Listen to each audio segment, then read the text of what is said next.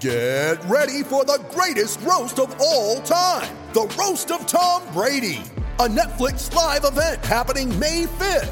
Hosted by Kevin Hart. The seven-time world champion gets his cleats held to the fire by famous friends and frenemies on an unforgettable night where everything is fair game.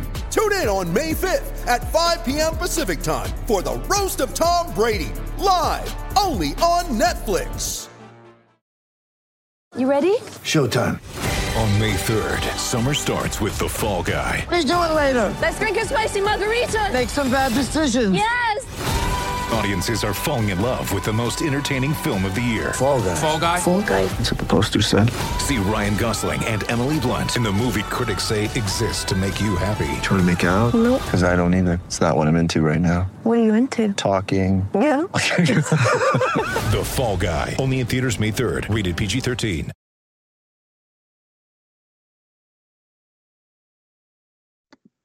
Hello, everybody, and welcome back to the Wine and Gold Talk podcast. I am Hayden Grove with Cleveland.com, joined, as always, by Chris Fedor, our Cavaliers beat reporter. And today, we are coming to you on this Monday, as we promised, with a little bit of the start of a new series. I mean, it's going to be, obviously, we're going to continue to do our Wine and Gold Talk podcast like normal with Cavs talk and all kinds of things of that nature. We also have our friends of the podcast who are going to join us with questions via subtext. You can subtext Chris Fedor and myself for $3.99 a month. I think it's a 2-week free trial if you just sign up, though, but we can get into that a little bit later when we do answer those questions. But last week we teased you a little bit with a little bit of a preview as to what we want to do for the next couple weeks, and that is going to be a top five list. Now that's going to be for different categories. We're going to have top fives for things on the court, off the court, with the Cavaliers, with the NBA, but also, you know, stuff that we enjoy and, you know, maybe food or music or whatever. But today we are going to start off with our two top five lists. And I think we're going to start with our Cavaliers list first. So Chris and I kind of came up with a top five list for today, one for the Cavaliers and one for just general interest. But what better way to start than with some Cavaliers talk? So our first top five list that we will be discussing today will be the top five most important Cleveland Cavaliers going forward for the franchise. Now, Chris, I know this list could go in a lot of different directions, and we can do this in a lot of different ways. So how would you like to do this? Would you like to go, you say one, I say one, you say one, I say one, or you want to just go right through the five and explain a little bit why? You tell me, brother. Let's go. You do one, I'll do one. And then we can go through that way. Okay. All right. So based on this top five list, again, this is the top five Cavaliers going forward and what they mean for the franchise. So, Chris, I will ask you first. Let's start from do you have them listed in order, or is it you just have a top five general list? I have them listed in order. Okay, so let's go with your number five first, and then we'll go down to number one. Yeah, five, I've got Larry Nance Jr. Okay. I think a couple of different reasons. Number one, he can play a couple of different positions. And then on top of that, he's such a good culture guy. J.B. Bickerstaff said it throughout the course of this season. John Beilein even said it throughout the course of this season before he stepped down. Just like, if we could build a team of Larry Nance Juniors, we would be in great shape. He's the kind of guy, Hayden, that I think does a lot of things well. He doesn't do anything really at an elite level, so that might cap his ceiling a little bit. But the things that he does, he contributes to winning in a way that very few guys on this roster do at this point in time. So I think when you surround him by more talent, better talent as we go on here, some of the great things that he does that sometimes don't show up, I think those things will be highlighted even more. And I think when this team becomes a playoff caliber team, a few years down the road still, because they're far away from that, I think Nance's gifts will show up really, really well in that kind of environment. Larry Nance Jr., there's no doubt that, he's definitely a guy that is great for that culture, great for the locker room. Also, I don't think we've mentioned this, but I do want to give a lot of props to Larry Nance Jr.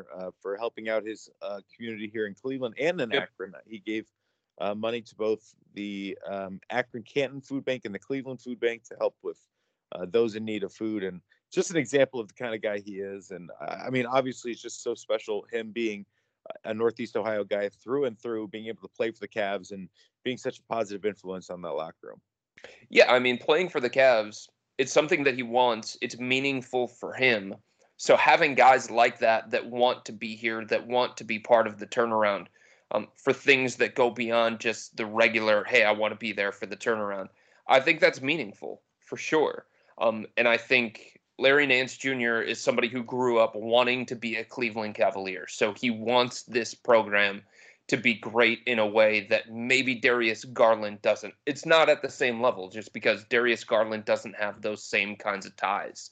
And I think it was very, very interesting to me, Hayden. It was this offseason. It was at Browns training camp. Larry Nance Jr. is there. He's got Darius Garland with him, Dylan Windler, Dean Wade, and some of these younger guys. And Darius Garland was being called by a fan from behind, and he was just kind of ignoring him, or maybe he didn't hear him. One of the two. I don't know what it was. I'm not Darius. I can't be in his shoes. But it was kind of loud, so maybe he just didn't hear him. And Larry, wrapped his arm around Darius, and he gave him some advice. And he basically said, hey, look, you're a pro now. People are going to be asking for your autograph. They're going to be asking for pictures. Here's how you handle it. Here's how you do it. Larry's the kind of guy who bridges the gap between young players and veterans. Some of the closest guys that he has on the team are Tristan Thompson and Kevin Love, the veterans, the champions. So he has connections and relationships and friendships with those guys. But he has also found a way to connect with Kevin Porter Jr. and Dylan Windler through video games and Darius Garland through video games and kind of help those guys along too. So it's just really, really interesting that he's enough of a veteran, but enough of a young kid, where in this kind of environment where you're talking about building a culture and building a team that has a mix of both, he's the perfect way to bridge the gap, I think. Certainly. So that is your number 5. And I do remember that day at training camp. I remember those guys being out there and trying to get I got them all to take a photo because I was like, oh, this is cool. This Larry Nance Jr. was wearing his I think it was GV artwork. It's the Browns logo, the Indians feather, and the Cavs. Yeah. So that was a fun day. I remember wondering who in the hell Dean Wade was. No offense to Dean Wade. At the time I was like, wait a minute, what? Who is this guy? And Nance turned to me and he was like, what the hell are you doing here? Because it was the one time that I was out there at training camp. I had no idea that was Cavs Day at Browns training camp. I had gone out there for something else because I was doing radio coming up that week for 92.3 The Fan. So I wanted to show my face and I wanted to watch training camp. And I wanted to have some kind of information about what people were going to talk about on the radio. So I didn't know that it was Cavs Day. I had no idea whatsoever. And I get there and I find out that it's Cavs Day. And Nance looks at me and he's like, are you kidding me? I cannot escape you. You were just there at Summer League. And now here you are at Browns training camp. So it was a hilarious moment. Oh, geez. Can't get rid of Chris. All right. So your number 5 is Larry Nance Jr. My number 5 is going to be Andre Drummond. Interesting. And my reasoning is it's not so much Andre Drummond, the player. I think it's more so Andre Drummond, what he could turn into, what he could be. I think he's important for the Cavaliers because if he, ends up picking up his option and staying in Cleveland, he could end up really kind of defining a role, or he could end up being a trade chip who could bring in other pieces. So I'm going to say Andre Drummond is my number 5 for that reason. He's such an enigma. And I think if he does turn into something to where, like I said, either he is, does find a role in Cleveland and he ends up enjoying himself, I think he could be a really instrumental piece if he does want to stick around with guys like Collin Sexton, guys like Darius Garland. But if he doesn't and if things don't work, I think if you find the right fit for him, he could turn into players who certainly, or trade chips draft picks or whatever, that could end up being pretty instrumental into the turnaround of this team. So that's what I was going to ask you though. What do you think they're going to end up doing with it? In your picture of his importance, where do you think he can bring the most value? Is it as a member of the Cleveland Cavaliers, or is it trying to get some other assets for him in a sign and trade type deal, or trading him before his contract expires in 2021? Yeah, I mean, that's assuming that he opts into his contract, which is the most likely option at this point in time, especially because some of these teams with projected cap space are going to lose cap space because of this league shutdown. So a lot of things are up in the air this offseason, and I just don't think he'd walk into the unknown. And I think it was more likely than not he was going to pick up his option anyway. Oh, yeah. And if he doesn't pick up his option, then that's a huge, you know, that's kind of a, oh, we kind of lost out on a lot there if you're the Cavaliers. So, yeah, I honestly don't know, because obviously we don't know when the season's going to pick back up again. Yeah. We don't know what's going to happen with all this. I saw some flashes of some awesome things from Andre. Obviously, he had some really good nights, and I think he really could be a great piece to be surrounded by two, you know, young offensive players who, you know, are going to carry the load, kind of that ability to rebound, that ability to, you know, collect and be an offensive force. I think it would be big, but I think the most likely scenario is that the Cavaliers probably, I would say they're going to trade him, but just because I think he's probably going to want money, and he's probably going to want a lot of it. And the Cavaliers probably are looking at a situation where, say, Collin Sexton really does take a next step, or say next step, and these guys are going to want to get paid too. And I don't think they want to necessarily spend all of their assets on a guy like Andre Drummond, who's been around for a while. And yes, he's younger, but certainly not as young as those guys. So I think ultimately, Andre Drummond will probably be dealt. And if he plays well, he could probably be dealt for some pretty significant pieces. That's the way that I'm leaning too. I don't know what they can get back in terms of value. I think his value is really, really hard to gauge, especially in this day and age. But look, if a team gets really, really desperate and feels like that's the kind of piece that they need, either to take the next step in their rebuild, or that's the piece that turns them from good to great, okay, then maybe they can scrounge together and get some value in return for him. But you're right. Eventually, this organization is going to have to make a decision. It's probably a $30 million decision on what to do with Andre Drummond. And I just can't see them in the situation that they're in, investing $30 million in him. I think they were willing to do it with Kevin Love for a lot of reasons. Part of it had to do with the kind of impact that he could have on the court. The other part of it had to do with they were coming off an offseason where they had just lost LeBron, and I think they wanted some kind of structure and some kind of stability, and Kevin represented that. I think part of it had to do with the fact that Kevin wanted to be here, and at that point in time when LeBron didn't want to be here, committing to a guy who was willing to be here and wanted to be here was important. I just don't think, I cannot see a scenario where this front office commits to Andre Drummond long-term for that same kind of price tag. I could be wrong. I didn't see it with Kevin Love either. I didn't think it was going to come as quick as it did. I knew they valued him. I knew they liked him. I just didn't think it was going to come as quick as it did. So I could be wrong in terms of this, but I think Andre Drummond needs the Cavs more than the Cavs need Andre Drummond. And I think that's how the front office is viewing him still at this point in time. And it's going to be up to him to change that line of thinking. And obviously 8 games of an audition with the Cavs is not enough for them to change that viewpoint, I don't think. I certainly would agree with pretty much everything, if not everything you said. But I do want to move on. We both have our number 5. So yours is Larry Nance Jr., mine is Andre Drummond. Number 4 for you. I have Collin Sexton. Wow, and I want to make this low on the totem pole. I know. I want to make this clear because I think of the young guys, you talk about Kevin Porter Jr., Darius Garland, Dylan Windler. Those are the young guys, I would say. Collin is better than them right now. And I know that. He's more consistent than them. He's better than them.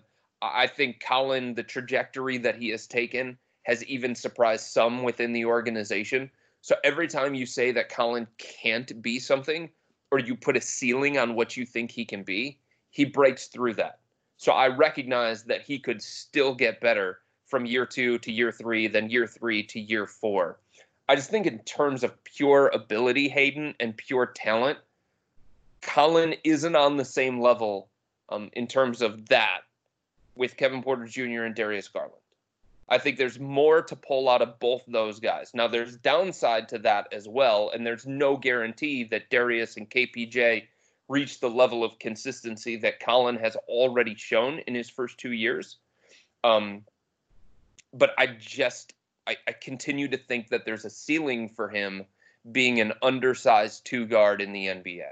He's not really a point guard, even though he has had opportunities under J.B. Bickerstaff and towards the end of John Beilein's tenure to kind of run the second unit, do more point guard-related things. But the Cavs admitted out loud that Collin was not a point guard. They didn't view him as that when they drafted Darius Garland with the 5th overall pick to be the point guard of the future. Again, Collin can change that, and he can get better in the certain areas where he would need to get better in order to be that kind of point guard. But an undersized two-guard is a tough, tough place in the NBA. You have to be an elite scorer. You have to do things at an elite level to make up for some of the other limitations. So because of that, I've got him a little bit lower than maybe people would anticipate when you're talking about big picture of this organization. Right now, Hayden, I think he's the best, most consistent player on this roster. But if we're talking big picture and trying to get back to relevance, I just don't think he's a top two or three important guy to get them to that point. That's a very, very, you make great. I wasn't necessarily on the same page as you, but that makes sense. I mean, because of what you said, like, you're right. I don't think he's a guy that if the Cavaliers are going to turn this thing around, that he's going to be a guy to be a key. I mean, he's going to be, obviously being a top five guy would be a key cog, but not like a number one, number two guy. You know what I mean? Right. Like I agree with that way of thinking, but also like if he ends up taking steps for the worse in a bad way, I think, you know, outside of, he could end up like that. That's my thinking, is that, okay, he could be in the top. He could be, I'll reserve the rest of my top five, but I'm just saying, I think if he doesn't pan out, it's a much bigger deal than if he does, because if he does, I think you're right. I think he's probably a 4 or 5, but if he doesn't, then I think he moves up and he is like a 1, 2 right. or 3. So, and I think there's two other things to consider here. He brings a ton of value and a ton of importance when it comes to the organization in his work ethic.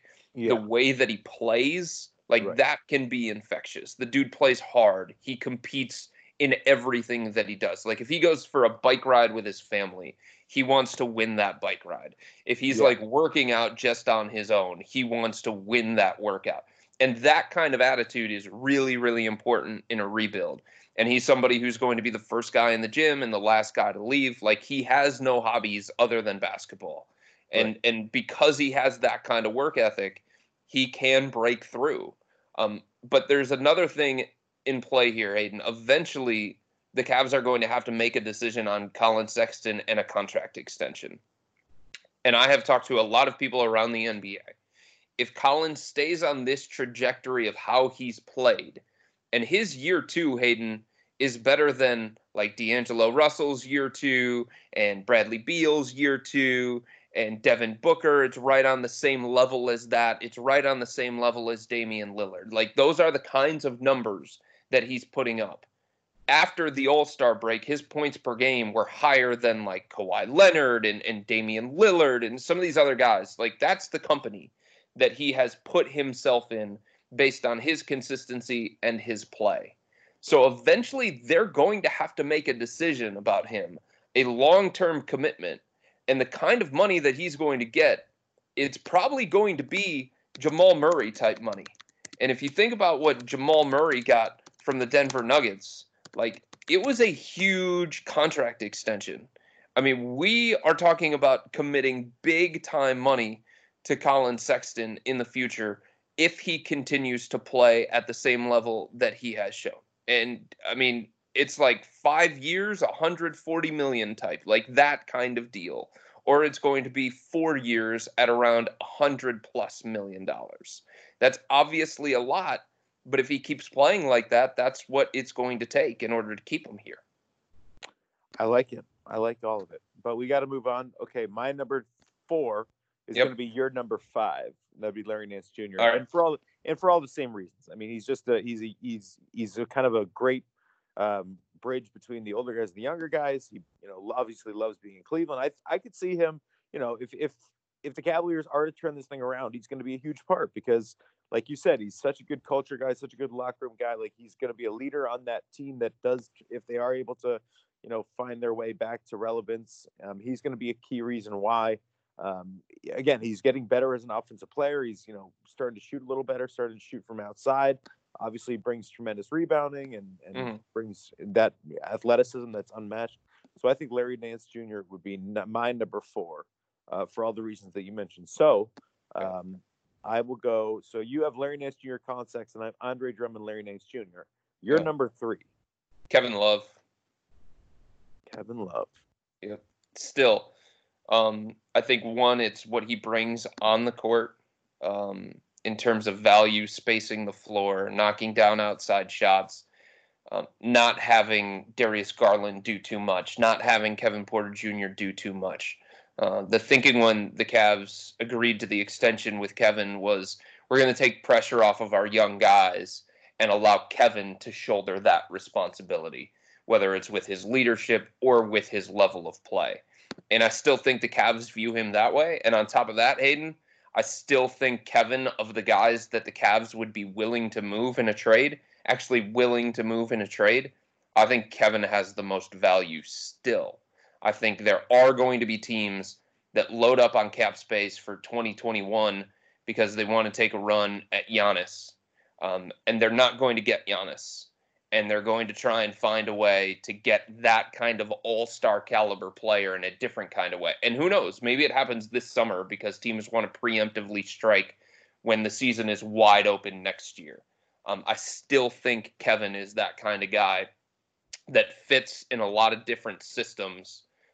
Fits around a lot of different players, and he could be somebody that those contending teams take a run at because they're looking for a third star or something like that. Just throwing it out there, not saying this is the team, but a team like Brooklyn is looking for a third star to play alongside Kyrie Irving and Kevin Durant. So that kind of team could see some value in Kevin. And I still think the Cavs, if they get enough, would move him. And I still think other teams around the NBA see value in Kevin Love beyond his age, his injury history, and his contract. I battled for a long time with Kevin Love on this list. Because, I mean, obviously didn't battle with him in real life, but I'm just saying on this list because he only has a year left on his contract. He's 31 years old. Yeah, he's 31 years old. There hasn't been any trade bites thus far. Obviously, I still believe in him as a player. I think everything you mentioned with him being able to fit in a lot of different systems, I think him being valuable in that way would work or is correct. And I battled with him and Andre Drummond, and I just think Drummond being younger, being maybe, I don't know. I just think that maybe Andre Drummond could garner more for the Cavaliers, maybe just based on his age. Or that could be it for me in regards to the future and what they could get. But also, again, if Kevin, we know what Kevin's capable of. If he put up offensively, right. If he put up half of a season of, the Kevin Love that we've come to know and come to see a lot of, you're certainly right that he can end up getting some pretty significant returns. So I battled a lot on that one. But my number 3, oh, go ahead.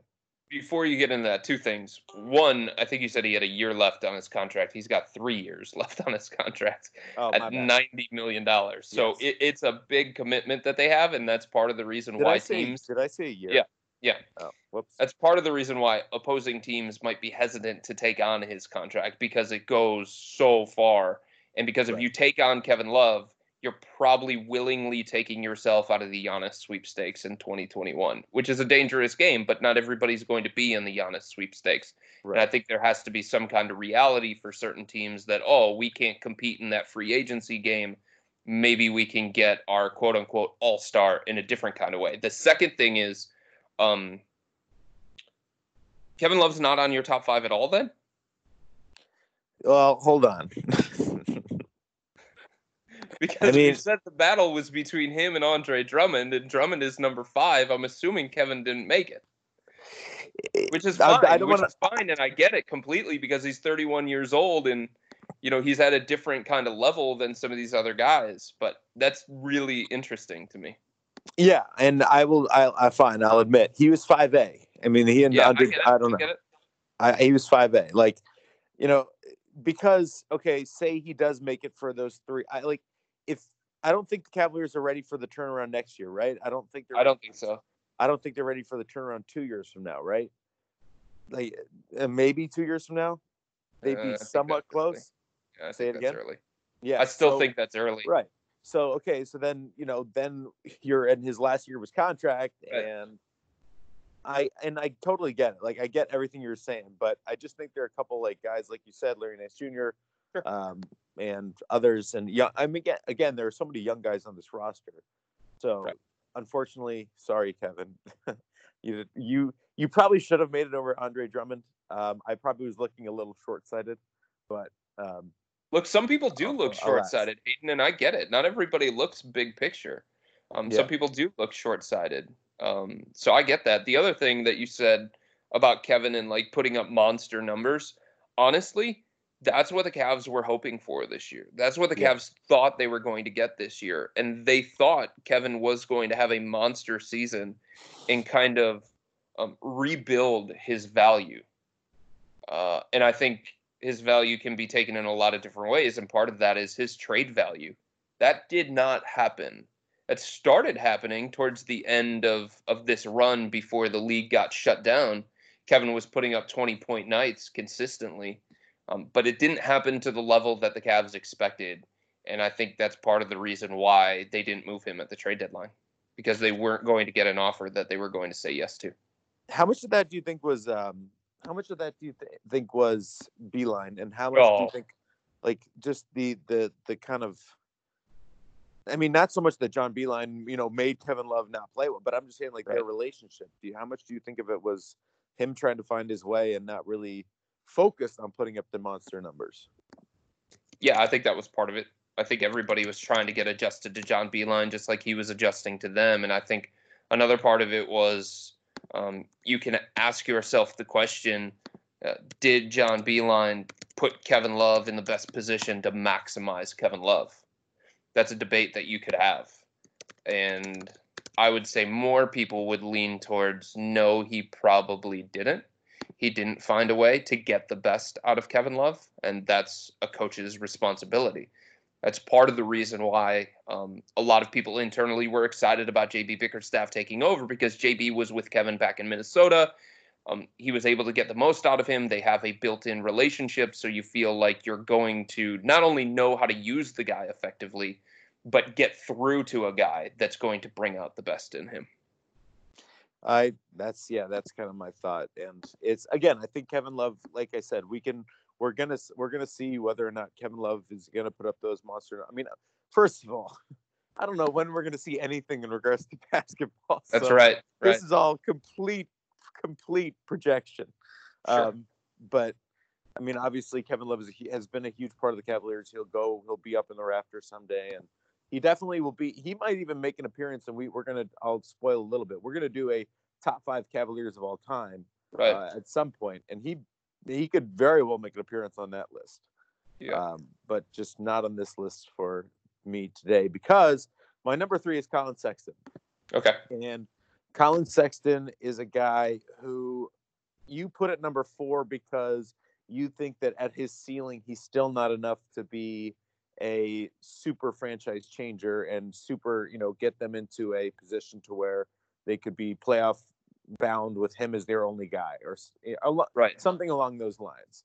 And I'm going to put him at number 3 because I don't know whether he can reach his ceiling. And if he doesn't reach his ceiling, then I think it's probably a big loss for the Cavaliers in the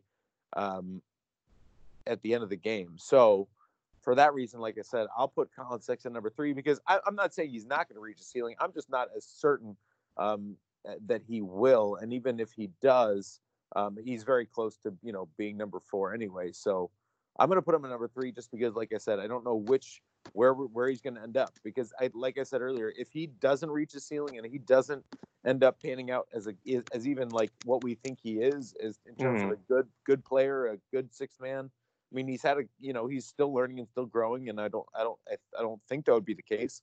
But if for some reason he just tailspins and he doesn't end up being a big part of this Cavaliers team, I mean, you look at what the Cavaliers, he was supposed to be I know you can't blame him for this, but he was supposed to be the centerpiece for the Celtics. He was supposed to, or the Celtics deal, he was supposed to be, one of these top.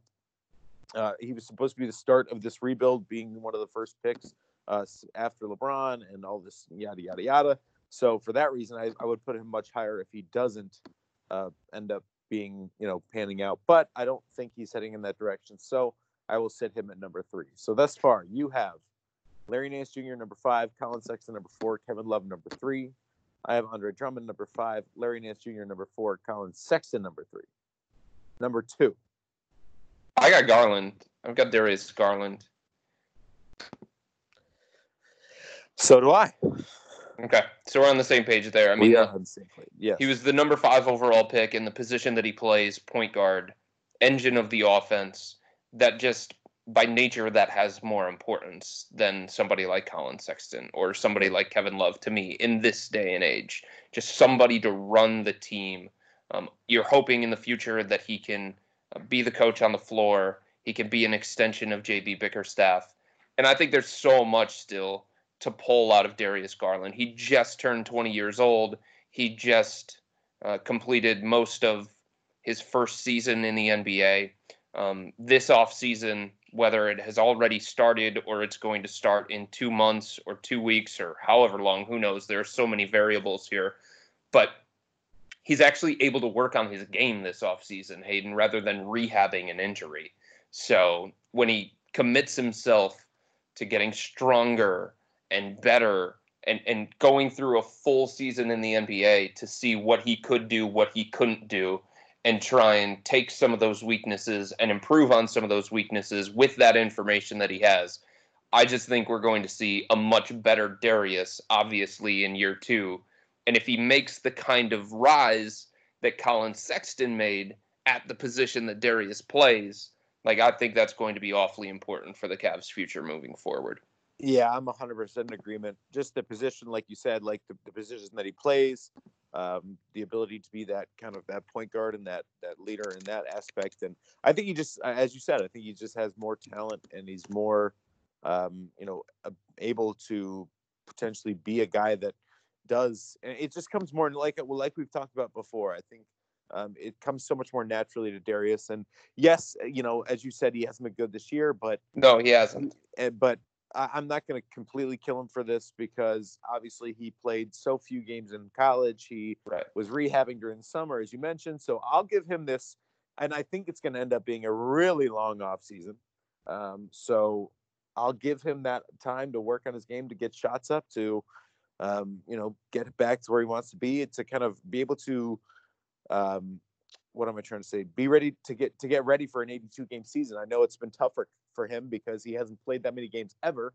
So for him to have played, 60 or so is a pretty big step. So I think, getting in the right condition, getting in all that is going to be huge. I will say that he's probably the number 1 player in regards to this offseason. Like, this offseason is huge for him. Him and Dylan. Well, Dylan too, right. Yeah. But I'm right there with you. And on top of it, like, people are going to start looking at the 2019 draft class, and they're going to start comparing him to some of the other rookies. And nobody expected Darius to be Zion. Nobody expected him to be Ja. Those two guys were on a different tier completely. But, Kobe White was doing some really impressive things for the Chicago Bulls before the league shut down, and he was taking 2 picks after him. And Rui Hachimura, before he got injured, was doing some impressive things for the Washington Wizards. And Cam Reddish was starting to figure it out. And P.J. Washington and Tyler Hero. So some of these guys drafted after Darius. And people are going to start to see the success that they had early on. And they're going to start comparing them just the way that they did with Collin Sexton. So eventually, some of the realities and the circumstances around Darius are going to go away. And it's going to be up to him to live up to what a lot of people expected him to be. And I think the other thing on top of that, Hayden, is Darius is supposed to be so much of what the NBA game is about. Yep. Sure. In college, in such a short sample, he was really, really good as a pick and roll ball handler. So much of the NBA is pick and roll. In college, in that short sample, he showed NBA range. He showed the ability to shoot off the catch, off the dribble, deep contested shots, those kinds of things. Like, that's what you want from point guards today in the NBA. It's one thing to say those things about, yeah, he did those in college. It's another thing to have those actually transfer over to the NBA and not just say, like, yeah, he has the ability to do that, but he's actually going out and succeeding in those particular areas. I mean, you wrote the story, didn't you, about the earth shaking under Kobe Altman's feet during the workout? And John Beilein's, and everybody that was there at that workout in Los Angeles. Like, he lit it up. Yeah. Just shooting from everywhere. And this, let's hope it's not a Hugh Jackson situation with RG3. Did you have to bring that up? Well, I mean, we're talking about an earth-shaking workout, you know? I mean, that's what he said about RG3. I knew I would get a little bit of a rise out of you on that one. All right. So Darius Garland is our number two, and drumroll, please, number one for you. Oh, this is the same for you. I guarantee it's the same for you. It's Kevin Porter Jr. Yes, that would be correct. Yeah. I mean, I think he's the one guy, the one young guy who has the talent to be the cornerstone of this rebuild. Yep. I completely agree. I mean, just from everything he's shown thus far, I mean, he seems to be the one that has, I mean, first of all, it was, I don't know. I think I was more worried. I think everybody, and maybe you can provide a little background, but I think the worry with Kevin Porter Jr. was kind of not so much the talent, because everybody thought he had the talent. It was just the off the feet, off the court stuff. Yeah, it was. And it was just immaturity. It was, he never had structure in his life. It's just somebody who didn't fit at USC. And there were questions about what happened at USC. And this is a guy who was a ballyhooed recruit. He goes out and he averages 9 points per game. And he doesn't play big minutes the way that some of the other guys in the draft class did. So you started to say, okay, what was it? And when you contribute like his background going into that that situation, then you start to ask more and more questions. And I think I was talking to J.B. Bickerstaff about it, and he feels like a lot of people prejudged Kevin Porter Jr., the person, before they actually got to know him. And J.B. Bickerstaff, the guy who has been overseeing KPJ's development since the very beginning, the guy who volunteered to oversee the development of KPJ, believes that all of the things that were said about KPJ were unfair leading into the draft process. Now, because those things were said and because those things were thought of, he was still there at number 30 for the Cavs to be able to go get him. So they benefited greatly from it. But at the same time, JB thinks they were unfair. I mean, that's the one thing that I didn't have a ton of background in regards to, you know, Kevin Porter Jr., what the reasons were at USC and all that stuff. But I mean, I do remember him being a ballyhooed recruit and kind of wondering what happened. But I do know this about the Cavs organization. I don't believe the Cavs organization would draft a guy. Just having been around the organization, I don't think they would draft a guy if they really had any, like, if they really got to know him and thought, well, we don't know if we can, you know, get this on the right path. Like, right. They're not, I mean, I don't mean to bring other organizations into this, but like, say the Browns, you know, the Browns were kind of the organization to kind of give guys second chances and kind of overlook some of the character stuff in the past, or, you know, that was kind of the knock against them with Dorsey or whatever. And that was never the Cavaliers. And that's when they picked him. I wasn't surprised. I was just like, okay, we must be seeing, or they must be knowing something that we don't, because they wouldn't just go out and draft the guy that they thought was on the wrong path. And certainly thus far, they've been proven right. They have. And he has shown a lot of flashes of being really, really talented and really important to the future of this thing. Again, I think he can change the complexion and the trajectory of this rebuild. But I will say that not everybody in the NBA believes that. I was talking to a scout at one of the games before the league shut down, and they were talking to me about KPJ, and I was talking to them about KPJ, and they're like, yeah, that's JB guy, right? Like, that's the guy that JB has been overseeing. I don't see it with him. I think he's too inconsistent. I think he's too immature. I think he's too much of a wild card. I think he's too volatile. So there are some people that still have that kind of opinion of KPJ. But the important thing is this organization believes in him. It's not just J.B. Bickerstaff, right? It's Mike Ganzi, the assistant GM, who saw him play a few years ago. It's Kobe Altman, the general manager of this team, who saw KPJ play in some of the pre-college get-togethers. And, by the way, Kobe Altman developed a very close relationship with KPJ, where he texted him throughout the course of his one season at USC to make sure he was doing the right things, to make sure if he needed anything, he could reach out to him. Like, they had that kind of bond that has carried over, obviously, to this point where KPJ is part of this organization. So when you have the main decision makers all on board with this particular pick and invested in this kid's growth and development, and that goes for Lindsay Gottlieb and Antonio Lang and the other coaches on the staff and Mike Garrity, the player development ace, like, that's what you want. You want all of those guys all on the board, thinking the same thing, believing the same thing, and investing the same way.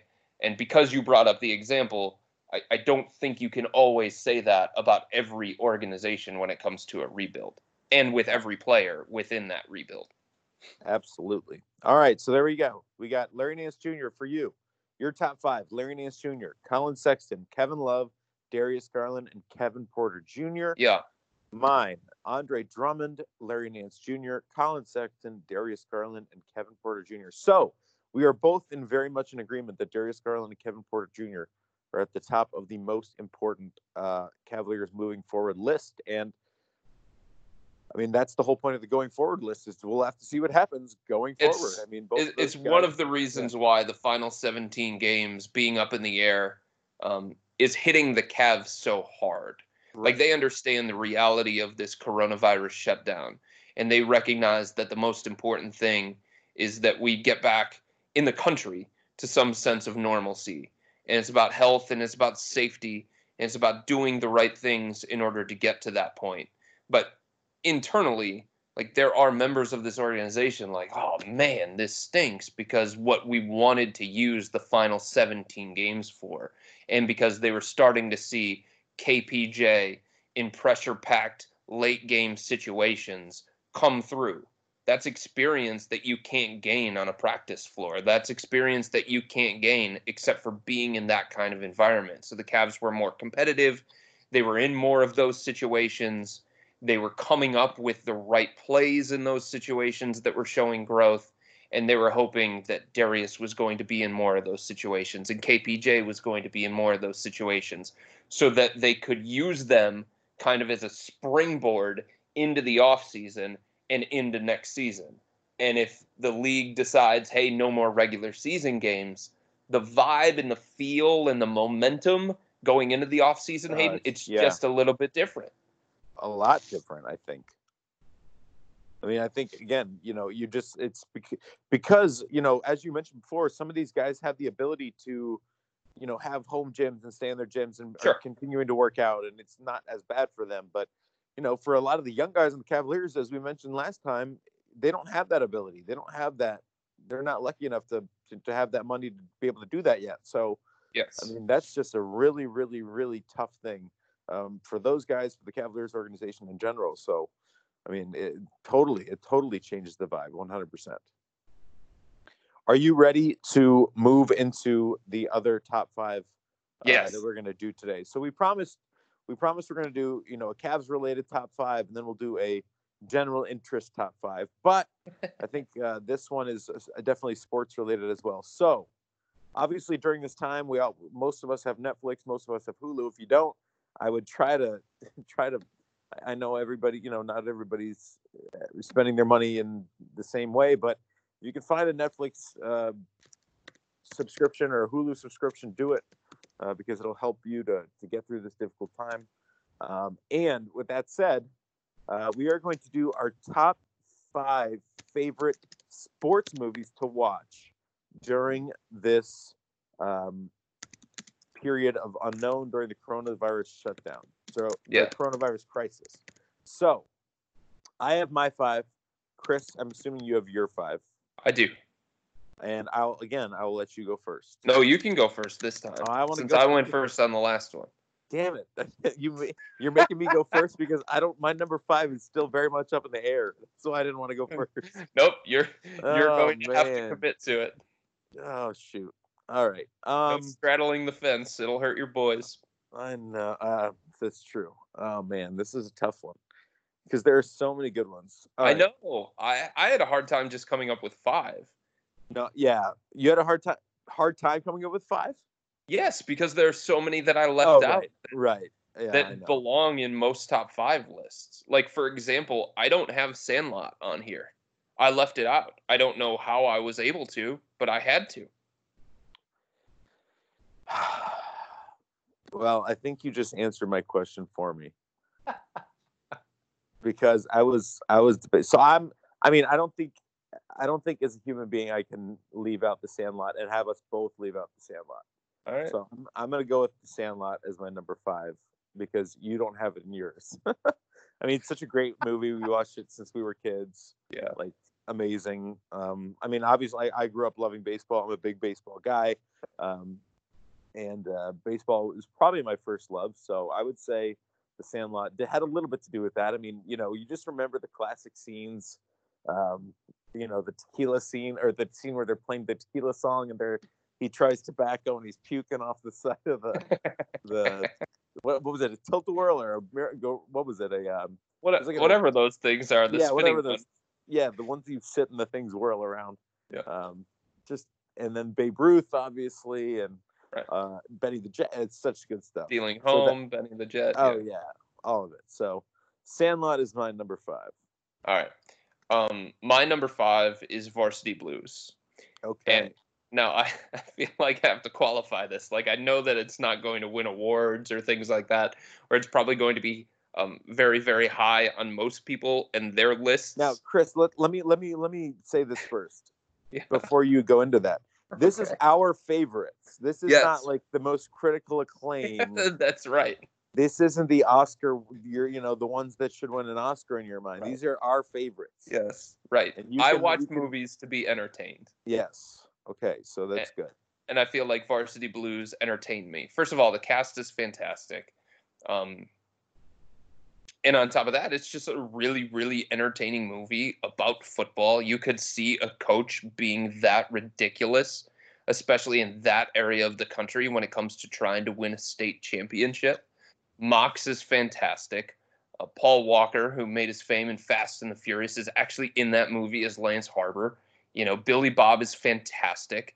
Tweeter, like all the people. And then you've got Darcy in the whipped cream bikini. So you've got everything that Varsity Blues would think that you would have for a high school football type movie in that kind of environment. I love it. I love it. And I just watched it the other night. It was on one of the stations. I don't remember which. And it was late at night, and I couldn't turn it off because it's great. It's entertaining. I mean, James Van Der Beek too. I mean, that's of course, he's Mox. Yeah, it's classic. I mean, it's before he Do you think that was before he became James Van Der Beek, or was he already kind of? Well, when I say obviously he was born James Van Der Beek, but . He wasn't known around the country. Do you think that that movie he was before or after? I think that was right when he was starting to get there. I guess that's the way that I would look at it. All right, moving on. So your number 5 is Varsity Blues. Yes, sir. My number 5 is The Sandlot. My number 4 is Moneyball. Mm. I love Moneyball. I love the story. I read the book. I love the concept of it. I don't know. It got me thinking differently in the name of baseball. And, I thought Brad Pitt did a great job in the movie. obviously the acting by the baseball player, or, like, it wasn't the most, like, authentic. It was somewhat authentic, I suppose. But, like, I don't know. I really enjoyed the movie. I thought it was such a different movie and such a different baseball movie. And it got me, again, I watched the movie and then I read the book, and then I, like, started doing a lot of research on Bill James and, you know, about the statisticians and right. the, you know, sabermetrics and all that stuff. So it kind of got me hooked, and that's why I will always have a soft spot in my heart for Moneyball. So Moneyball is my number 3. My number 4 is Miracle. Okay. So good. Yes. A fantastic movie. If people don't know, it's obviously about the U.S. Olympic hockey team beating the Soviet team in 1980. Yes. The Kurt Russell plays... the coach, Herb Brooks. Herb Brooks. Yeah. All right, so that is number 4 for you. Yep. Miracle. All right, number 3 for me is, if I can pull up my list here. Oh, I don't even need to. Number 3 is The Natural. Robert Redford. I mean, it's just a classic baseball movie. My dad introduced me to it when I was a kid, and I didn't really. I didn't. You know, I was young. Like I don't know if I ever knew what The Natural was, but then, you know, the whole story with the bat, with the lightning, and you know, Glenn Close and Robert Redford, and the whole story is beautiful. I think it's just a wonderful movie, and just again helped me to. Bring my love of baseball to the forefront. Yeah. So there's definitely a theme with yours, Hayden. There's no doubt about that. Yeah. Unfortunately, so far, there's a theme, right? All right. So my number 3 is Rocky. Okay. I don't care which one. I'll just put the first one, even though the fourth one is probably neck and neck with the first one. Yes. I'll just put the first one. I watched Rocky 4 the other night. Oh, so good. So good. You know what? Let me change it. I know Rocky 1 is the Rocky that most people will go to, but I'll go with Rocky 4 just because that was my favorite. Okay. The training montage in the snow. Oh yeah, for sure. Fighting the Russian. Yeah, I mean, come on. I was watching the other night, like when he kills Apollo Creed, man. It's a heartbreaker. It is. Oh. There's a wide range of emotions in that one. Oh yeah. And you go through it all. And then when he gets cut for the first time, when he cuts Drago for the first time, just amazing. All right. So that is your number 3. That's my number 3. My number 3 is The Natural. Okay. My number 2. I was... running out of baseball movies here. I know. Luckily, there's no more on my list.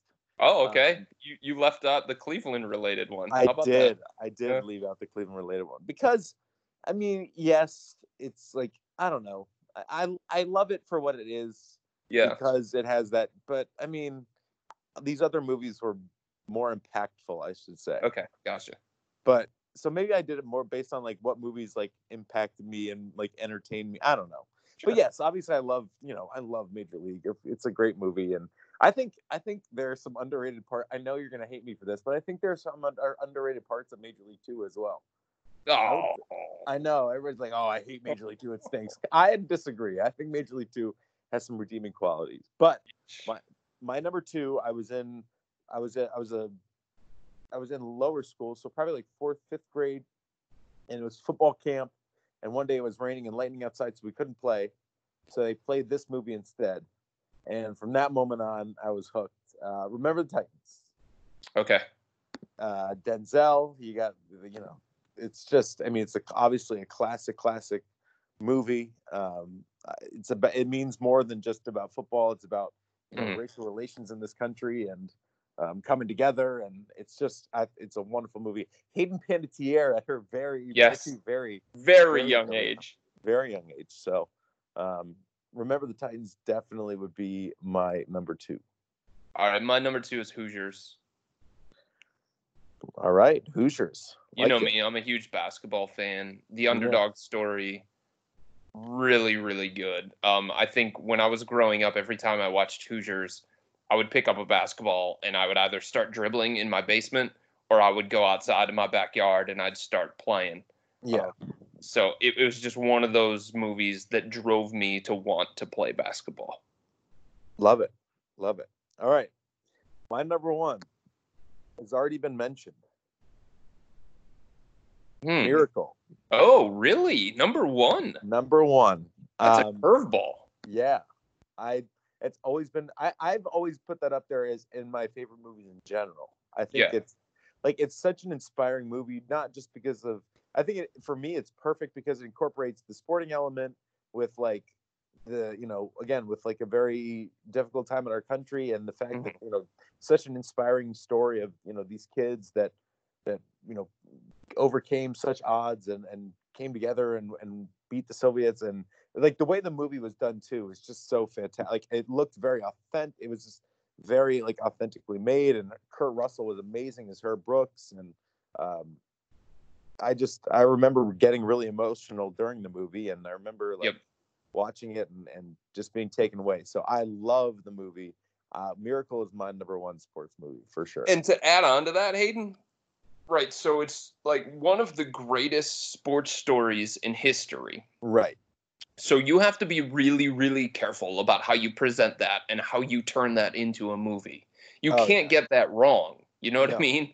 No. So they didn't. They got it right. And the way that they told the story of one of the greatest sports moments in history, one that actually happened, right? Like that was so well done. So I give them a lot of credit for that because there had to be so much pressure. And that was Disney, right? I don't know. Was it Disney? I think it was Disney. Yeah, I think it was a Disney movie. I can look that up and say you have my computer in front of me. Yeah, I think it was Disney. And Walt Disney Miracle. No kidding. Good for them. I think that's part of the reason they got it right. Yeah, that's true. I mean, Disney isn't not perfect, but they tend to do a pretty good job when it comes to you know, any movie, much less, you know, a movie like that. All right, so you're number one. Oh, my number one's Remember the Titans. All right. That is one of the movies that anytime it's on, no matter what time, no matter what day it is, no matter what I'm doing, that is staying on my TV, and I am watching that. Yeah. Oh, yeah. And every single time I watch it, every single time, I tear up over Gary Bertier. I can't help it. Oh, yeah. I lose it. A tough one. It's as tough as they get. It hits all of your emotions all at the same time. Yes, it does. I mean, that's why it was my number two. I mean, it's a genuinely fantastic movie. I mean, for so many different reasons. So that's, I mean, and there are some, like I said, that I left off. Major League, I was thinking about. That definitely would be honorable mention. I was thinking about, like I said, Sandlot was on my list of almost. Hoop Dreams was on my list of almost. Okay. I nearly had Hoop Dreams on there. The Legend of Bagger Vance. I almost had Space Jam on there. Yep, Space Jam had to get cut at the last minute. Like I said, Legend of Bagger Vance, because I'm a big golf guy. I thought that was actually really well done. Raging Bull, I almost had that in my top five. I couldn't fit that in there, which is amazing to think about. Mine. Yep. I mean, it's you know, comedies are kind of interesting because like they can be great movies, no doubt. Like Happy Gilmore, I love Happy Gilmore, but does that make? I don't know. Like, so Happy Gilmore, Caddyshack were definitely on mine. Major League was on mine. Mostly comedies, actually, probably. Field of Dreams was close. Yeah, Field of Dreams is really, really good. Oh yeah, just because of the emotions of that too, and like the story behind it. Oh yeah, I mean certainly. And I'm trying to think of any others that I missed. I mean, obviously, there's a ton that I've missed. But, yeah, I mean, in terms of basketball. Jerry Maguire, another great one. Show me the money. Oh, money. But, you know, you mentioned, like, I did grow up a big basketball fan, and I am a huge basketball fan. But, like, movie-wise, I don't know. I just – they're Hoosiers. I got on pretty late, so trying to think of like I'm obviously Space Jam was big growing up. Did you watch Hoop Dreams? Maybe I haven't. Wow. Maybe I haven't watched Hoop Dreams. I mean, I watched. I'm trying to think. You know, He Got Game. Yeah. When I don't know. Maybe I haven't watched that one. Blue Chips. Don't forget Blue Chips. Blue Chips. Yes. Yeah. But do you even know the story of Hoop Dreams? Maybe I'm confusing it for something else. Let me just take a look real. I know this is gonna, people in the podcast are gonna be like, "What the hell?" Blah, blah, you have no. I mean, it's like two basketball prodigies. They're followed through high school. Like you were talking about, there's issues of race, class, education, poor Chicago neighborhood. Okay, so this is not the one with Jesus Shuttlesworth, right? Okay, no, I have not. No, Jesus Shuttlesworth is He Got Game. Right, He Got Game. That's what I was thinking. Okay, yes, I have seen He Got Game. I have not seen Hoop Dreams. White so Man Can't Jump. That's another basketball one. No, that's good. That's good because now I have something else to watch. Yeah. So watch Hoop Dreams. Have you watched White Man Can't Jump? Yes. That's another basketball one. That's more like I don't know if that's going on list of top movies when you're talking about sports in general. I don't even know what's going on top movies if you're talking about basketball. What about Kyrie's movie? Nope. Not on my list. Did you watch it? I haven't seen it. No, I did not watch Uncle Drew, actually. I didn't watch the Oklahoma City Thunder movie. There was a movie about that. Yeah. You're right. Yeah. Oh my God! Who's gonna play LeBron in the Cavaliers 2016 movie? LeBron. That's true. That's exactly right. That's a good call. There's who's playing Kevin Love? Kevin Love? No, actually, I don't know who would play him, but I don't know that he would play him. What about who's playing Richard Jefferson in that? Oh, jeez. I don't know. Find a bald guy. There's enough bald actors out there. Channing Frye will play himself. All right. Well, we went through our lists for this week, and we're going to continue to do this. You know, I think it's kind of a fun way to do things. Go through the list and talk a little bit about, the Cavaliers. Obviously, keep it a Wine and Gold Talk related discussion, but also we can talk about some general interest stuff and some sports stuff and some general sports stuff. So we're going to keep this top five theme going. But as I mentioned, through subtext, you can get your questions to the podcast.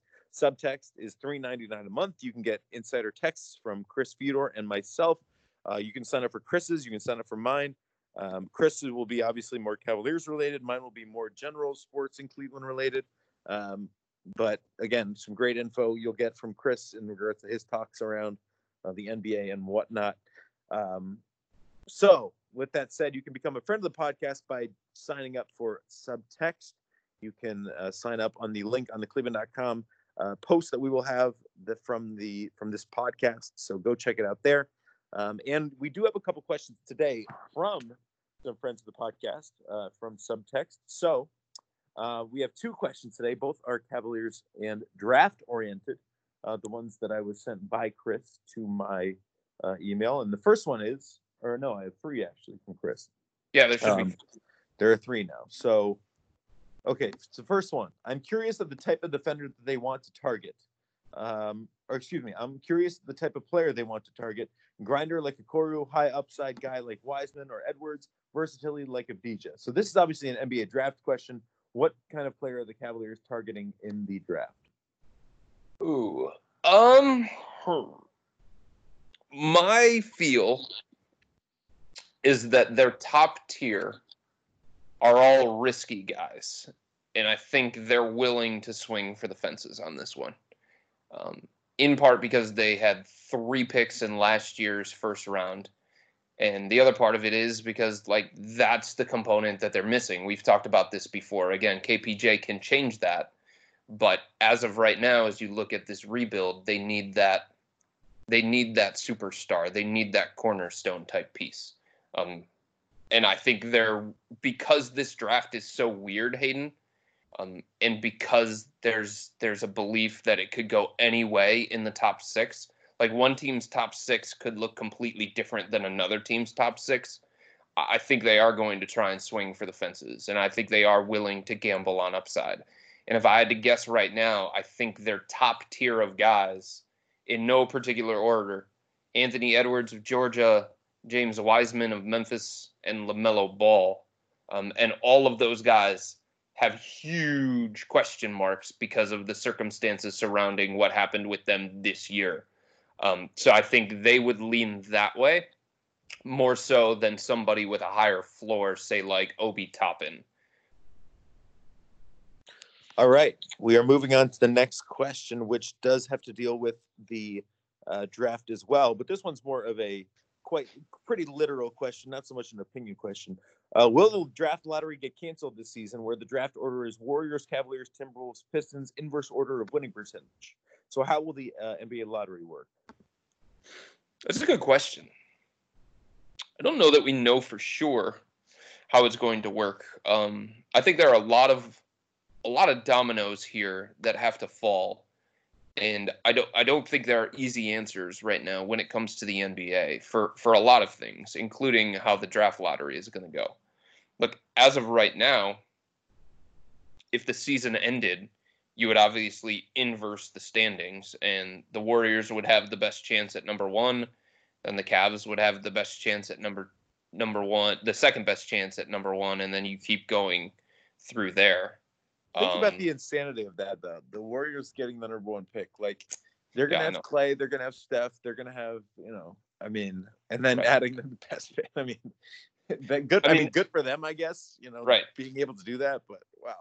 I mean, technically, so that we're clear on this, the top three all have the same odds of getting number one overall. Right, it's 14% chance. But what I'm saying is, like, the Warriors have the worst record. Cavs, second worst record, barely, by win percentage. Yeah. Minnesota, third worst. Atlanta, fourth worst. And then so on and so on. So, yeah, with the flattening of the odds, like, number one overall, 14% Golden State, 14% Cleveland, 14% Minnesota. The lowest the Cavs could finish based on these records, these standings right now, is, I believe, sixth. Which is exactly what the next question is. If the regular season is done, it mirrors last year, and worse we can get is 14% chance at number one. So that would all be correct. Yeah, I believe so. All right. Well, that does it from the questions from our subtexters. Again, you can join us at Subtext. I think it's a 2-week free trial to join Subtext, and you can get the link for our Subtext on the Cleveland.com post that we will put up that will hold this podcast. In the meantime, we are going to get our top 5 lists ready for next week, or maybe later this week. We haven't been able to do a 2 in a week, but heck, we're getting into the real doldrums of this coronavirus crisis. So hopefully, and by doldrums, I don't mean to not take it seriously. I think it's a very serious thing. But I'm just saying that there's very, very little going on. And at the beginning, there was a lot of news, a lot of flurry because of everything happening. And now I think we're just kind of, we're finding our way into a little bit of a lull. So hopefully we can find our way into maybe 2 times a week. But we will still be coming to you on Mondays because that's what we've scheduled to this point. So we've had a good time on Mondays. So, Chris, we will come up with a set of top 5 topics for next week. We enjoyed this week's. I'm for sure I did. I've enjoyed the movies and very much. And apologies to Kevin Love if perhaps he's listening, leaving him off of the list of future, most important Cavaliers going forward. But again, like I said, he might end up on my top 5 best or top 5 Cavaliers of all time. We'll see. But Chris, anything else you got? You feeling okay? Everything's good. I'm feeling great. Everything's good. Also, if people have suggestions of the top 5s that they want us to do, send them in. Let us know via text. Or, you can let us know via text. Is this a situation where we can't tell them to let us know via any other socials? Of course they can. Sure they can, yes. Okay, so you can let us know on Twitter. I'm at H_Grove. He's Chris Fedor, ChrisFedor. I am H_ the little line thingy, and then GROVE. So you can tweet us. Your top 5 suggestions. I'd be willing to do pretty much anything that's appropriate and, good way to put it. Yeah. Anything that's appropriate and fun and able to put on the podcast. It won't get us in trouble. Yeah, exactly. Won't get it. That's the most important thing. We're not looking to get in trouble during all this. So, all right, Chris, until next time, be that later this week, be that on Monday. It's always great talking to you, my friend, and stay well. Give your best to my wife. Give my best to your wife. Give your best to my wife. I don't have a wife, so that wouldn't make sense. But yeah, all the best to you. Stay well, and everybody out there, again, we're thinking about you, and hopefully you're staying nice and healthy and staying inside because it's not all about us. It's about those that are in harm's way, that we're trying to keep out of harm's way as much as we can. So stay inside, keep listening to our podcast, keep listening to our podcasts, and keep doing what you're doing and being well. So thank you for joining us. We will see you when we see you. Take care.